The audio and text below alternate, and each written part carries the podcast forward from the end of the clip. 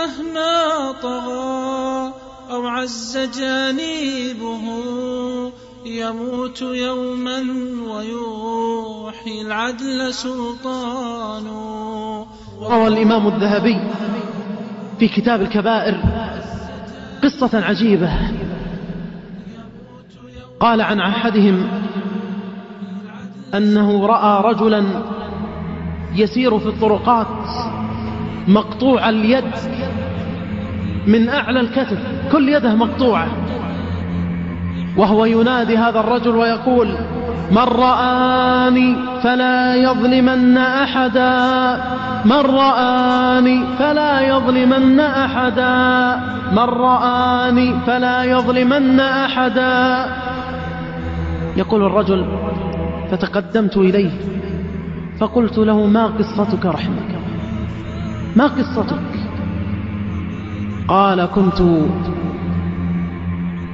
جبارا من الجبابرة وأعمل عند الظلمة من أعوان الظلمة، وفي يوم من الأيام يقول: وأنا أسير في الطريق مع هؤلاء الجنود الظلمة إذ بي أرى صيادا لتوه قد اصطاد سمكة كبيرة، فأعجبتني هذه السمكة وأعجبني حجمها وعظم هذه السمكة، فقلت له: أعطني السمكة. فقال هذا الصياد الفقير: والله لا أعطيك، إني أبيعها قوتا لعيالي فلا أملك إلا هذه السمكة، هذا رزقه. يقول: فأخذتها منه بالقوة وسلبت هذه السمكة ودفعته وركلته. يقول: وأنا أمشي في الطريق وفي يدي هذه السمكة وإذ بها تفتح فاها بقدرة الله وتعض على إبهامه.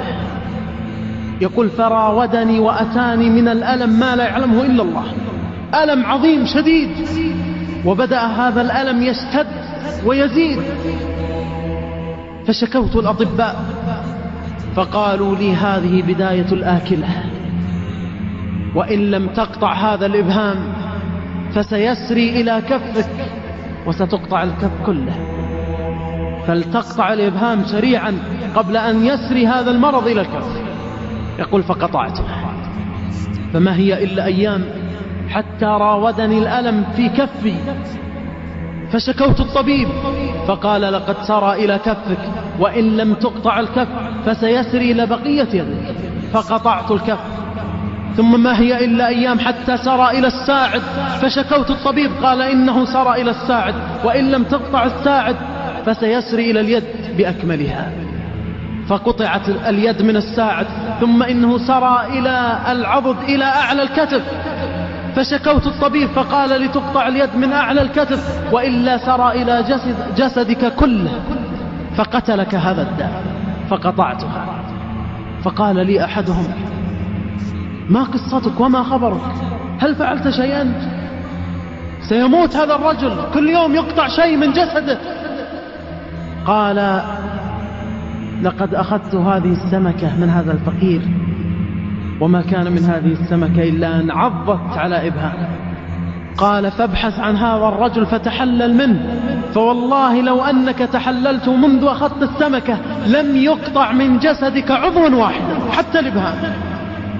يقول: فبدأت أهيم على وجهي أبحث عن هذا الرجل في الطرقات وفي كل مكان حتى رأيته، فانكببت بين قدميه أبكي وأنا أقول: سألتك بالله يا سيدي، سألتك بالله يا سيدي، إلا عفوت عني وأبحتني وحللتني.